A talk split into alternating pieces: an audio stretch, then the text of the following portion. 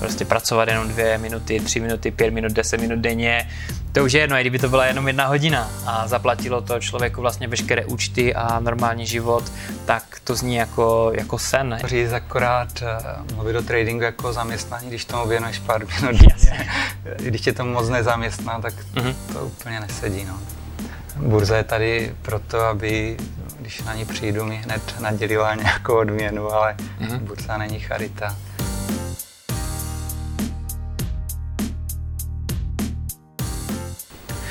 Ahoj, já se jmenuji Adam Vojnár, sleduješ Adam Vojnár podcast. Dneska bude řeč o tradingu a proto jsem strašně rád, že přijal moje pozvání uh, Rostia Navrátil. Ahoj Rostia, já tě tady vítám. Ahoj Adame, díky za pozvání. Natáčíme tady v Brně v Empaláci s krásným výhledem na Brno a Rostia je teda z Brna, bydlí tady a je taky školitel, mentor a traduje. Rostio, ty traduješ více než 20 let.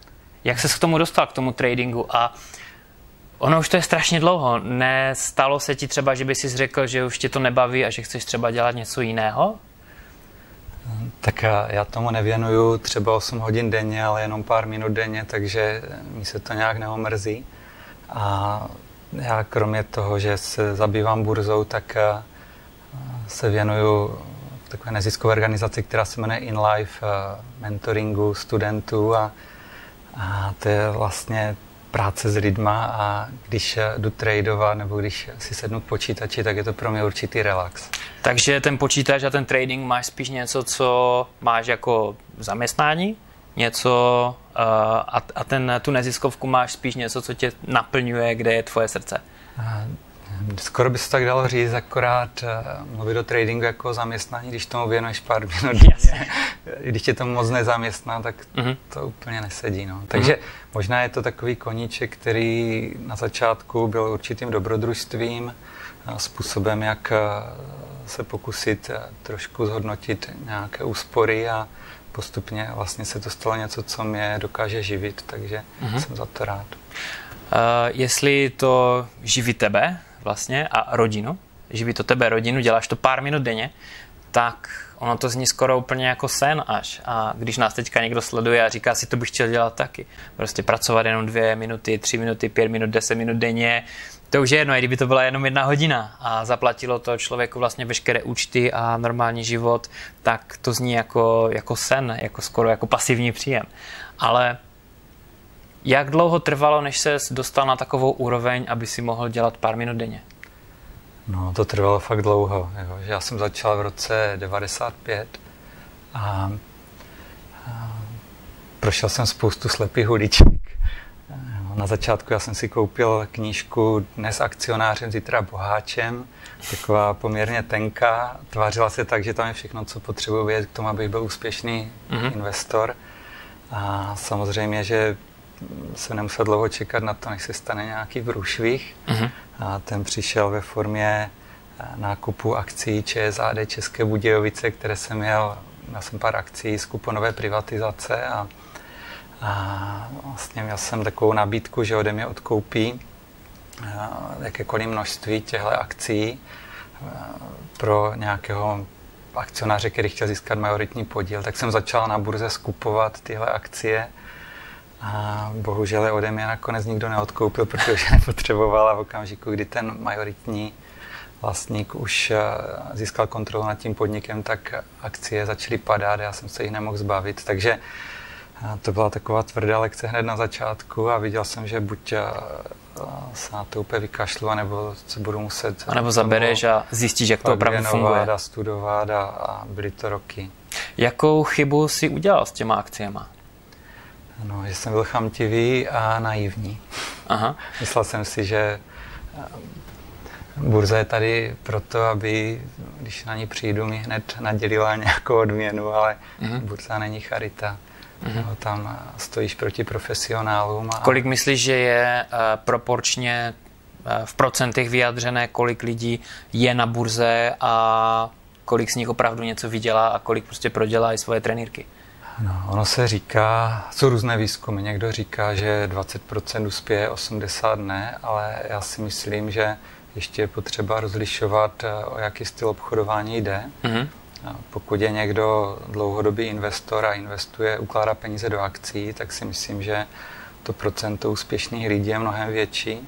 Mm-hmm. Ale pokud třeba chceš dělat nějaký intradenní trénink, trading, ne trénink, ale trading na Forexu a tak dále, tak já si myslím, že z těch amatérů tam v podstatě neuspěje nikdo. Trading je docela těžká záležitost, disciplína. Já jsem měl příležitost právě si to taky vyzkoušet. Učil jsem se, chtěl jsem být traderem, mm-hmm. nebo chtěl jsem být traderem. Spíše jsem se to učil jenom bokem, protože jsem si říkal, že když už teda jsem v tom Bitcoinu, tak eh, bych chtěl vědět, kdy toho mám dokoupit víc, kdy to mám prodat a už jsem si teda natloukl prdel, protože jsem to nakupoval v té době, když to šlo nahoru. A potom, když to šlo dolů, tak jsem si uvědomil, že to není jenom tak jednoduché mm, mm. a že to vyžaduje trošku uh, něčeho více, něčeho hlubšího, třeba kontrola svého vlastního portfolia, kontrola těch peněz vlastně, kdy mám vstoupit do obchodu, kdy vystoupit, kolik mám mít peněz ještě bokem, kdy dokupovat, kdy, jo, prostě kolik procent eh, mi stačí, kolik už ne a vlastně zkoušel jsem na svých vlastních penězích, jak funguje moje mentalita a ten trading, což nebylo úplně nejlepší, vůbec to nedoporučuju teda. A ty, když děláš eh, školení, tak s čím se setkáváš nejvíc, že lidi dělají nějakou chybu? Ty si říkal, že u tebe, že si chtěl vidět zřejmě výsledky přes noc, to byla jedna věc. Druhá věc byla nějaká naivita, že jsi nevěděl vlastně, jak ten trh funguje. U mě to bylo to, že jsem vůbec neznal nějaké pravidla toho tradingu a že vůbec něco takového vlastně má být jako kontrola toho portfolia. S čím se setkáváš nejvíc u lidí? Já si myslím, že asi největší problém v té naší psychice, že my jsme jako stvoření chamtiví a taky máme strach a ta chamtivost a strach se neustále přelívají. Něco nakoupíš a teď to leze nahoru a ty vidíš, jak snadno si vydělal peníze a začneš přikupovat jako další, protože chceš vydělat víc. Jo? Na burze je super věc a zároveň nebezpečné, takový dvousečný meč, že když, já nevím, si holič, jo, kadeřník, tak když chceš vydělat dvakrát tolik peněz, tak musí ostříhat dvakrát tolik lidí. Mm-hmm. Jo, nebo držet nůžky v obou rukou a když chceš vydělat třikrát tolik peněz, tak už to moc nejde. Jo. Mm-hmm.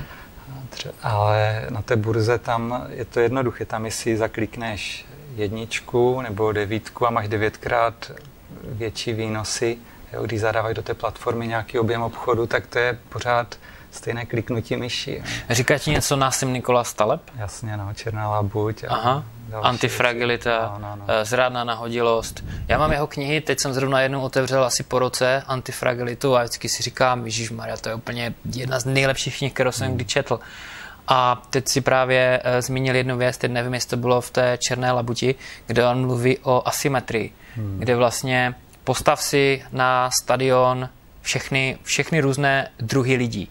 Jo? Budeš tam mít toho nejtlustšího, toho nejhubenějšího, nejvyššího, nejnižšího, nejčernějšího, nejbělejšího a zjistíš, že vlastně uh, mezi nimi nejsou až takové rozdíly, ale když se postavíš vedle sebe toho nejchudšího člověka na světě a toho nejbohatšího, třeba Billa Gatese, tak zjistíš, že tam vládne šílená asymetrie. Že v té výšce váze ta asymetrie není, ale v těch hmm. penězích právě je, hmm. což právě naráží na to, jestli děláš povolání třeba kadeřníka nebo někde na lince, kde ty hmm. nemůžeš klonovat, protože je to prostě dané těma tvýma hmm, dvěma hmm. rukama, anebo děláš na té burze, což je právě Uh, tam nevládne ta asymetrie, ale je to prostě naopak. No. On to jo. právě Taleb popisuje v té černé labuti, tomu říká Tamte. škalovatelná a neškalovatelná povolání, Aha. ale tohle je možná ještě stejné knížky, Aha. co říkáš, to, co ty říkal. A, a, takže ta burza je škálovatelná tam jenom jako přiklikneš jo, a říkneš si, budu mít desetkrát víc, ale a když to jde takhle nahoru, tak ty přidáváš, přidáváš, pak se to otočí, začne to jít proti tobě mm-hmm. a ty začneš uh, prožívat veliký strach. Jo. Ta euforie se změní ve strach mm-hmm. a pokud uh, nejsi v tom nějakým způsobem cvičený, tak uh, tu pozici uzavřeš v tu nejnevhodnější dobu většinou jo, ve ztrátě, protože když se dostaneš eh, na nulu, jo, tak eh, ještě neuzavíráš, protože máš pocit, že už tam měl tolik peněz a teď by si to měl pustit a začneš si namlouvat, že to zase musí jít nahoru a budeš vlastně selektivně číst různé zprávy a poslouchat eh, různá doporučení a budeš chtít slyšet to, co chceš slyšet, aby to šlo Budeš si nahoru. vybírat, Jo. potvrzovat No, svůj no, vlastní no. názor, že? A, a pak, už, pak už jsi v mínusu a teď ta představa, že řekneš svoji ženě, že jsme tam byli půl milionu v plusu a teď už jsme 200 tisíc v mínusu, tak jo, to už ty babi. už jenom tvoje mužské ego prostě tady s tím Jo, jo, jo, musí jo. hrozně bojovat a, a když to jde dál dolů, tak a, a už pak a, jdeš třeba s pravdou ven doma, už máte tichou domácnost a, a v určitém okamžiku už to je pro člověka neúnosné, uzavře to a většinou to je to dno toho trhu, jo, kdy to pak třeba půjde zase nahoru.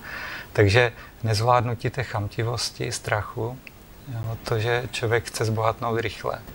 Já bych ještě možná k tomu přidal, vím to od sebe, a to je ušlý zisk. Ještě když uh, výjdu z toho obchodu, jsem třeba 5% v plusu nebo 10, to už je jedno, jsem nějaké procenta v plusu a teď vidím, že to letí ještě o dalších 10, Mm, tak říkám, do prčic, a štve mě to strašně moc a přitom jsem vydělal. Jo, přesně, to je, ten, to je to, co, čím se liší vlastně profesionální a neprofesionální investoři a tradeři, že profesionál a ten ví, že se mu nikdy nepodaří nakoupit to dno trhu a prodat vrchol trhu. On je vděčný za to, že si z toho trhu odnese něco. Kdežto a, amatér se dívá zpátky do toho grafu a vidí, tady jsem to měl nakoupit a tady jsem to měl prodat pokud se mu to takhle nepodařilo, vystoupil dřív nebo nakoupil pozdě, tak vlastně prožívá nějaké vyčitky Mhm. a má z toho nějaké trauma a to je hrozně zavádějící. Já se ještě vrátím k tomu Talebovi, když už jsem to nakousl právě. Uh, zmiňuje v té jedné svých, ze svých knih, že studuje vlastně, mluví o psychologu, jako byl eh, Tversky a teď nesp... Kahneman, Ano.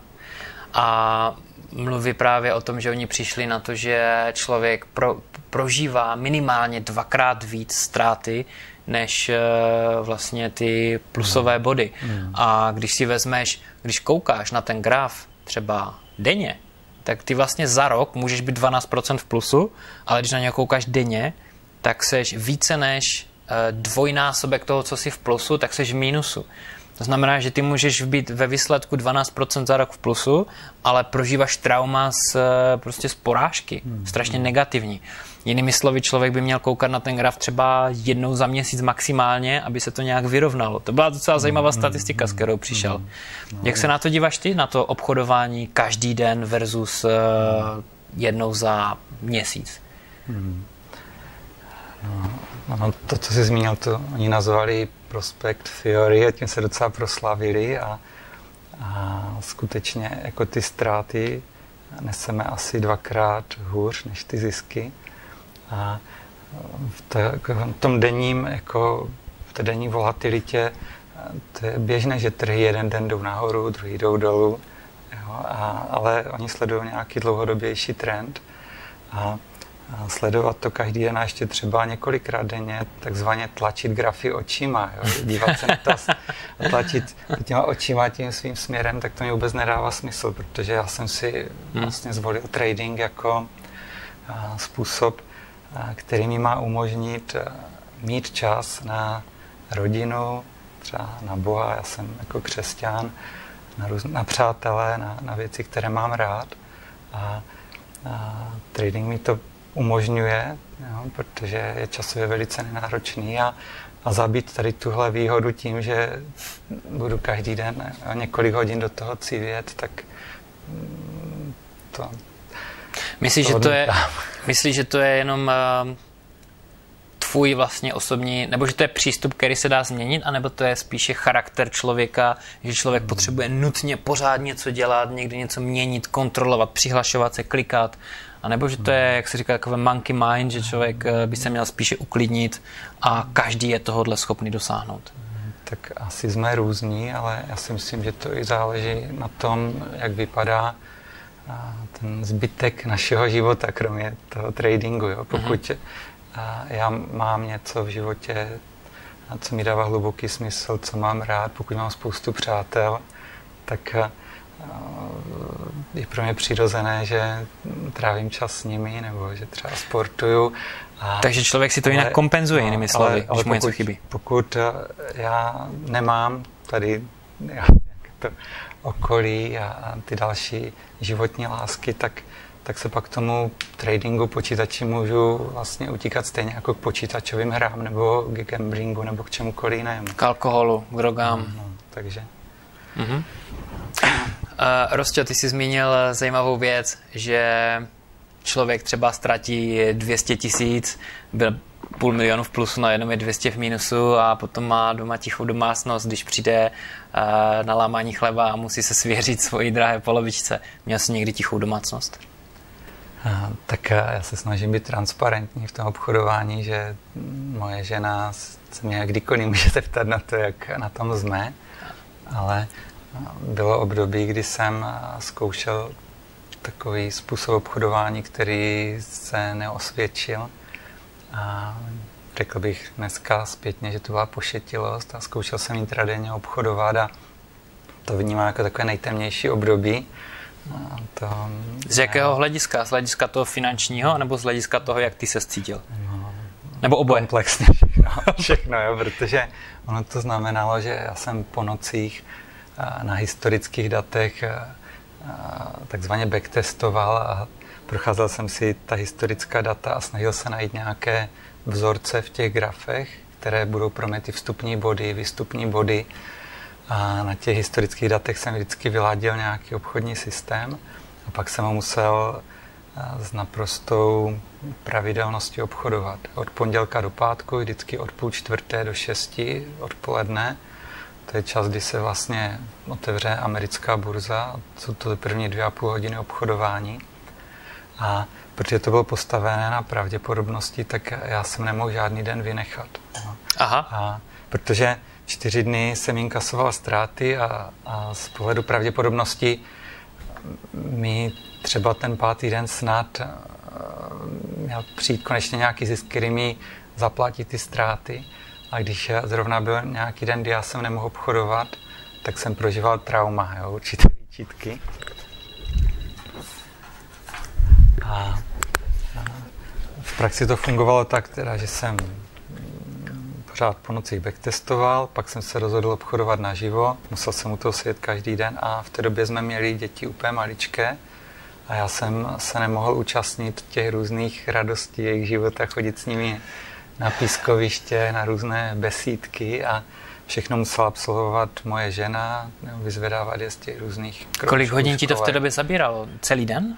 Ne, bylo to ty dvě a půl hodiny. Ale plus ty si dělal ty... Ty backtesty byly back v noci, ale, ale, ale to, že to bylo odpoledne, vždycky od té půl čtvrté do šesti, tak to je takový jo, v takovou tu dobu nejhorší. Kdy rodina potřebuje něco spolu řešit a jsem nemohl ty věci řešit. A pak Občas bylo něco, kdy jsme museli jít s dětmi k lékaři nebo někam odjet. Já jsem nemohl obchodovat a ten den jsem prožíval ten stres a to trauma, že, že tam konečně mají přijít ty zisky. A to nejpikantnější na tom bylo, že na tom backtestu mi to vždycky všechno fungovalo, ale jakmile jsem jel na život, tak to šlo do mínusu. Tak jsem si řekl, tak někde ještě dělám chybu, ještě jsem to zbacktestoval málo, nebo ještě, ještě, ještě musím více nastudovat, tak jsem dělal nějaké Monte Carlo analýzy, další pokročilé věci. Tam mi vyšlo, že maximálně můžu mít uh, pět obchodů ztrátových v řadě, ale když jsem měl na život, tak jsem třeba měl i 13 ztrátových obchodů v řadě. Aha. A vlastně jsem zjistil, nebo já jsem osobně došel toho přesvědčení, že uh, intradenní obchodování pro takové retailové obchodníky není. Jo, že to je skvělý produkt pro brokery, jo, kteří prodávají ty své služby intradenním obchodníkům, protože tím generují velké zisky tím, že obchodují každý na, obchodu denně. Každý pohyb na burze, vlastně, který tak. uděláš s těma svými penězma, tak oni inkasují nějaké Přesně peníze. tak. Zároveň je spousta prodavačů různých eh, zázračných obchodních systémů, v vozovkách zázračných a, a různých kurzů. Já tomu říkám prodavači vzduchu, hmm. kteří vlastně neustále hledají nějakou novou krev, které můžou prodat ty své produkty a pořád ty své produkty inovují, protože ten jeden už jakoby vyprodají, tak zase vymyslí nějaký nový. Od koho by se měl člověk učit? Teďka dejme tomu, že se na nás někdo dívá, je mu 2, 23 a 20, říká si, nechci tou cestou mých rodičů, vůbec se mi nelíbí pracovat někde uh, v nějaké fabrice nebo někde, kde to nedává smysl, nemůžu se hnout s výplatou, moji rodiči vydělávají plus minus to samé 20 roku, jo, a říká si, trading prostě mě strašně láká, jo, a ještě to můžu dělat třeba v pohodlí domova. A od koho by takový člověk měl právě brát ty rady, protože někde se to učit člověk musí. Mm, mm. Jo, tak dá se jít cestou jako samou, ale to je hrozně dlouhá cesta. Jo. Mi to fakt trvalo mnoho let a taky mě to stálo peníze, protože člověk dělá spoustu chyb, spoustu věcí neví, takže něco prodělá. A tak je dobrý, když ti někdo tu cestu zkrátí, kdo tě ušetří těch spousty slepých uliček, ale já si myslím, že tak jako když si třeba chci nechat postavit dům a navrhnout nějakým architektem, tak určitě ti nebude stačit, že on na tebe vybalí nějaká učená slova jo, o architektuře, mm. ale že budeš chtít vidět nějaké jeho projekty, které jako postavili. Jo. Takže ty výsledky vlastně toho takže, školitele nebo toho, kdo dělá ty kurzy, že, jsou důležité. Já doporučuji takovou věc, že dřív než někomu někdo dá prvních tisíc korun za to, že ho bude učit obchodovat, tak by mu ten dotyčný měl ukázat výpis ze svého obchodního účtu. Mm-hmm. Jo, alespoň za třeba posledních šest měsíců, jo, nebo za poslední rok. To jsem se někde dočetl tady tohle. Jsi zmínil teďka prostě zajímavou věc, že prostě eh, když si vybíráš někoho, kdo ti má ukazovat to obchodování, tak ať hned předloží výpis toho svého obchodního účtu. Je to uh, běžná nějaká praxe v této oblasti? No, to právě není vůbec není. běžná praxe, protože uh, je spousta lidí, kteří vystupují jako velcí guru, jo, mají prostě mm, velké marketingové zázemí, prodávají jeden kurz za druhým a třeba i na těch svých stránkách píšou, že těm účastníkům kurzu ukážou výpisy jo, ze svých živých účtů. A vlastně do toho mého mentoringu přichází lidé, kteří si zaplatili několik těchto kurzů a nikdy žádný výpis neviděli. A dokonce, Aha. když o něho požádali, takže je tak, to lež. Tak jim ho neukázal. Aha. Já nechci říct, že nikdy nikdo nikomu neukázal, ale ta praxe je taková, že je to vzácné, když ti někdo ukáže. A mají různé důvody, že nechcou machrovat, víš, nebo že, že to není důležité. Že to není důležité, nebo že to kulturně je trošku mimo, aby ti ukazovali, ale jak říkám, jo, když se necháš od někoho projektovat dům, tak potřebuješ vědět, že už nějaký dům vyprojektoval a že ten Chápu. Jo, že prostě má tady tyhle schopnosti a myslím, že jestliže někoho chceš učit vydělávat peníze, tak bys tu kvalifikaci měl mm-hmm prokázat tím, že, že to dokážeš sám. Hmm, takže typ číslo dvě dneska zazněl, eh, když se budu od někoho učit, tak chci vidět jeho eh, obchodní účet. Typ číslo jedna zazněl pozor na svoji psychologii, jako no. psychiku. A dá se to nějak, eh, ta psychologie, trénovat? Já bych možná ještě, než ti odpovím na tuhle otázku, tak dodal takovou věc, že ty tu předchozí otázku si začínal tím, je někomu třeba 22, 23, přemýšlí o tradingu, a, tak ještě si myslím, a souvisí to i s tou psychologií, že je důležité mít realistické očekávání. Jo? Že očekávání, že já teď si zaplatím nějaký kurz, jo? třeba za pět tisíc korun, jo? nějaký videokurs, že si podívám na pár webinářů nebo nějaký víkendový kurz a budu schopen vydělávat třeba 20% měsíčně, tak to je naprosto pošetilá myšlenka. Já, když se dívám na internet, tak vidím, že mladí lidé, kteří přemýšlí o tradingu, tak si myslí to, co jsem si myslel já tehdy před tím 25 lety, že to je jednoduchý stroj na peníze, ale není to je biznis jako každý jiný. Ty tam vlastně stojíš proti těžkým profesionálům a musíš se na to dobře připravit. A teda ta očekávání, která bys měla mít třeba první rok, tak je neprodělat, jo? nebo třeba vydělat 5-10%. Když vyděláš 7% za rok, tak si vlastně na úrovni těch schopných portfolio manažerů, těch, kteří umí vydělávat peníze. To je zajímavé. Tohle bych ještě jednou zdůraznil. Pokud vyděláš tradingu 7% za rok, tak seš na úrovni schopných eh, portfolio manažerů. No, nějakých fondů, jo. A mm-hmm. Warren Buffett, vlastně nejznámější investor jo, současnosti a, a vůbec posledního třeba století, tak a ten se proslavil tím, že zhruba po dobu 30 let dokázal v průměru zhodnocovat to své portfolio o 23% ročně. Jo, takže když ti někdo slibuje 20% měsíčně, tak kecá. A ještě když kolem toho má obrovskou marketingovou kampaň všude na internetu, na té vyskakují reklamy, tak pokud ten člověk vydělává 20% měsíčně, tak nevím, proč potřebuje jako platit jeho takovou kampaň a mm-hmm. věnovat se tolika kurzům. A je to i nesmysl v tom, že kdyby si do mm, úrokové kalkulačky jo, dal složený úrok, 20% s obnovou každý měsíc a začal si třeba z 10 tisíci doláry, tak eh, za 20 let bys eh, měl takovou částku, která přesahuje, myslím si, celou peněžní zásobu světové ekonomiky. Takže to jsou takové pohádky a Aha. tak eh, člověk by si na začátku měl nějak vůbec srovnat v hlavě, jestli je to fakt cesta, které chce jít, jestli to není jenom, že chce skočit na nějakou jako pohádku, která pěkně zní, že, eh, že já teď budu trader a už nebudu muset nikdy pracovat a budu mít spoustu hmm. peněz. Jo, Takže je to takový nesmysl. Takže poučení nesmysl. číslo tři z dnešního vysílání je uh, trading, uh, to, že budu dělat uh, chviličku denně a nemusím do toho žádné velké úsilí vložit, je prostě nesmysl, je to pohádka. Jo, jo, to úsilí, to úsilí tam člověk musí dát a, musí i něco zaplatit. Jo, že, mm-hmm. si zadarmo nebo za pár stovek koupí nějaký kurz nebo za pět tisíc na týden a, a už to bude fungovat. A další věc je, že většinou člověk nemá na začátku velký kapitál, takže mm-hmm i když dokáže třeba potom zhodnocovat těch 20% ročně, tak to bude trvat nějakou dobu, než ho to bude opravdu živit.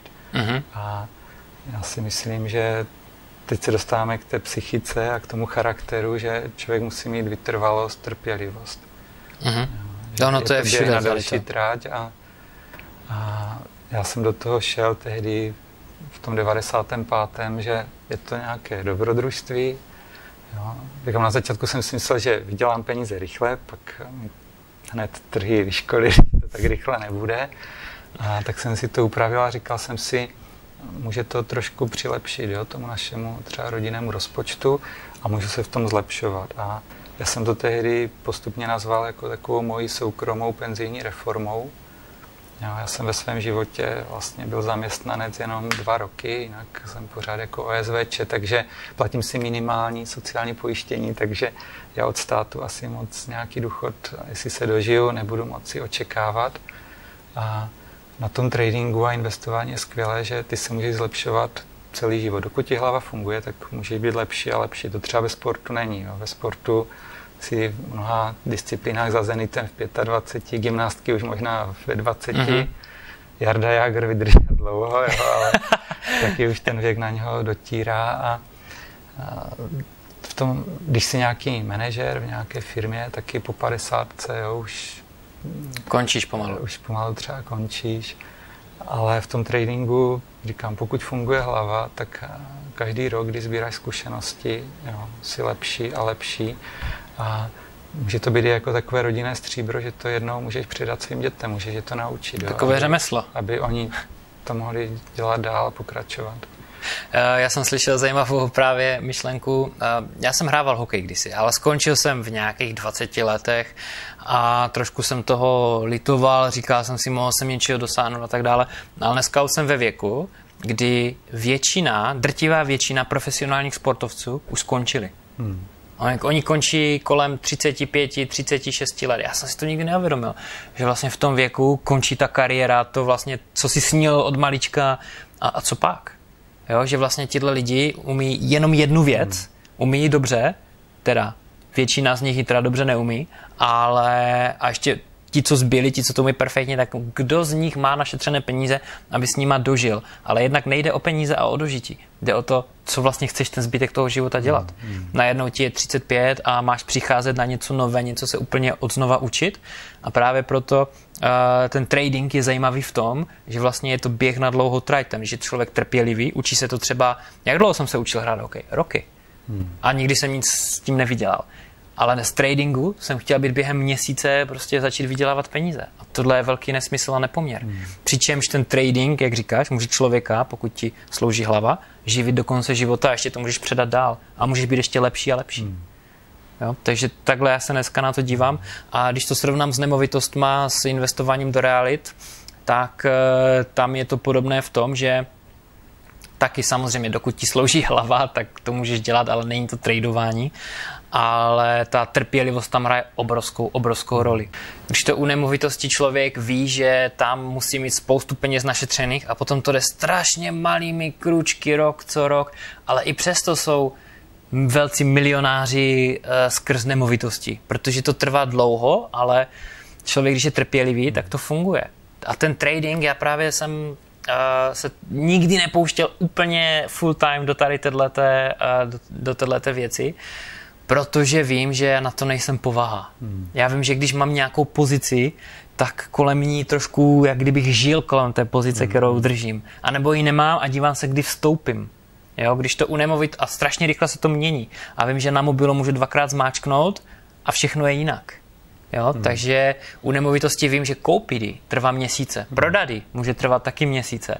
A než se ta cena někde vyšplhá, trvá roky. Hmm. Takže tam je to všechno takové, jak popisuje Warren Buffett, Charlie Munger, investování je strašně nudná disciplína. Ono to není ani disciplína, ono to není ani činnost. Ty vlastně zaujmeš pozici a děláš něco jiné. a věnuješ se jiným věcem. Proto mi ty nemovitosti uh, víc sedí než ten trading. Mm, mm. Narážel jsi ty na něco takového u sebe? Tak eh, člověk eh, prošel nějakým vývojem a já v současnosti opravdu věnuju tomu zhruba ty dvě, tři minuty denně, ale jako v průměru. Jo? To znamená, že já se některý den podívám na mobil a vidím během 20 sekund, že dneska nic. Jo, a jindy třeba potřebuju přerolovat nějaké obce, otevřít nějaké pozice, takže mi to vezme třeba pět minut. A pak samozřejmě ještě tak jako většina chlapů čte noviny, jo, dneska už na internetu, tak mě baví číst třeba nějaké to ekonomické zpravodajství, takže asi tak jako čtu věci, občas tam chytnu nějakou inspiraci, takže to je taky nějaký čas, který tomu člověk dává, ale to je jako spíše zábava, to není ta práce. Někdy, když mám chuť, tak hledám třeba nějaké nové příležitosti, učím se něco nového. A zjistil jsem, že tohle, tahle poloha mi nejvíc vyhovuje a že taková ta poloha, že potřebuji pořád něco obchodovat, takže to je něco, co člověka jednak uvádí do určitého stresu a taky to je většinou ztrátová záležitost. Ono se říká, že peníze se vydělávají no, na burze sezením. Mm-hmm. No, sezením na rukou. Jo, že na rukou. Já jsem se musel někdy učit sedět na rukou, abych neklikal, jo, ale s postupem času, kdy člověk eh, zjistil, že to je opravdu nejúčinnější, mm-hmm. jo, čím méně obchodu dělám, tím víc vydělám,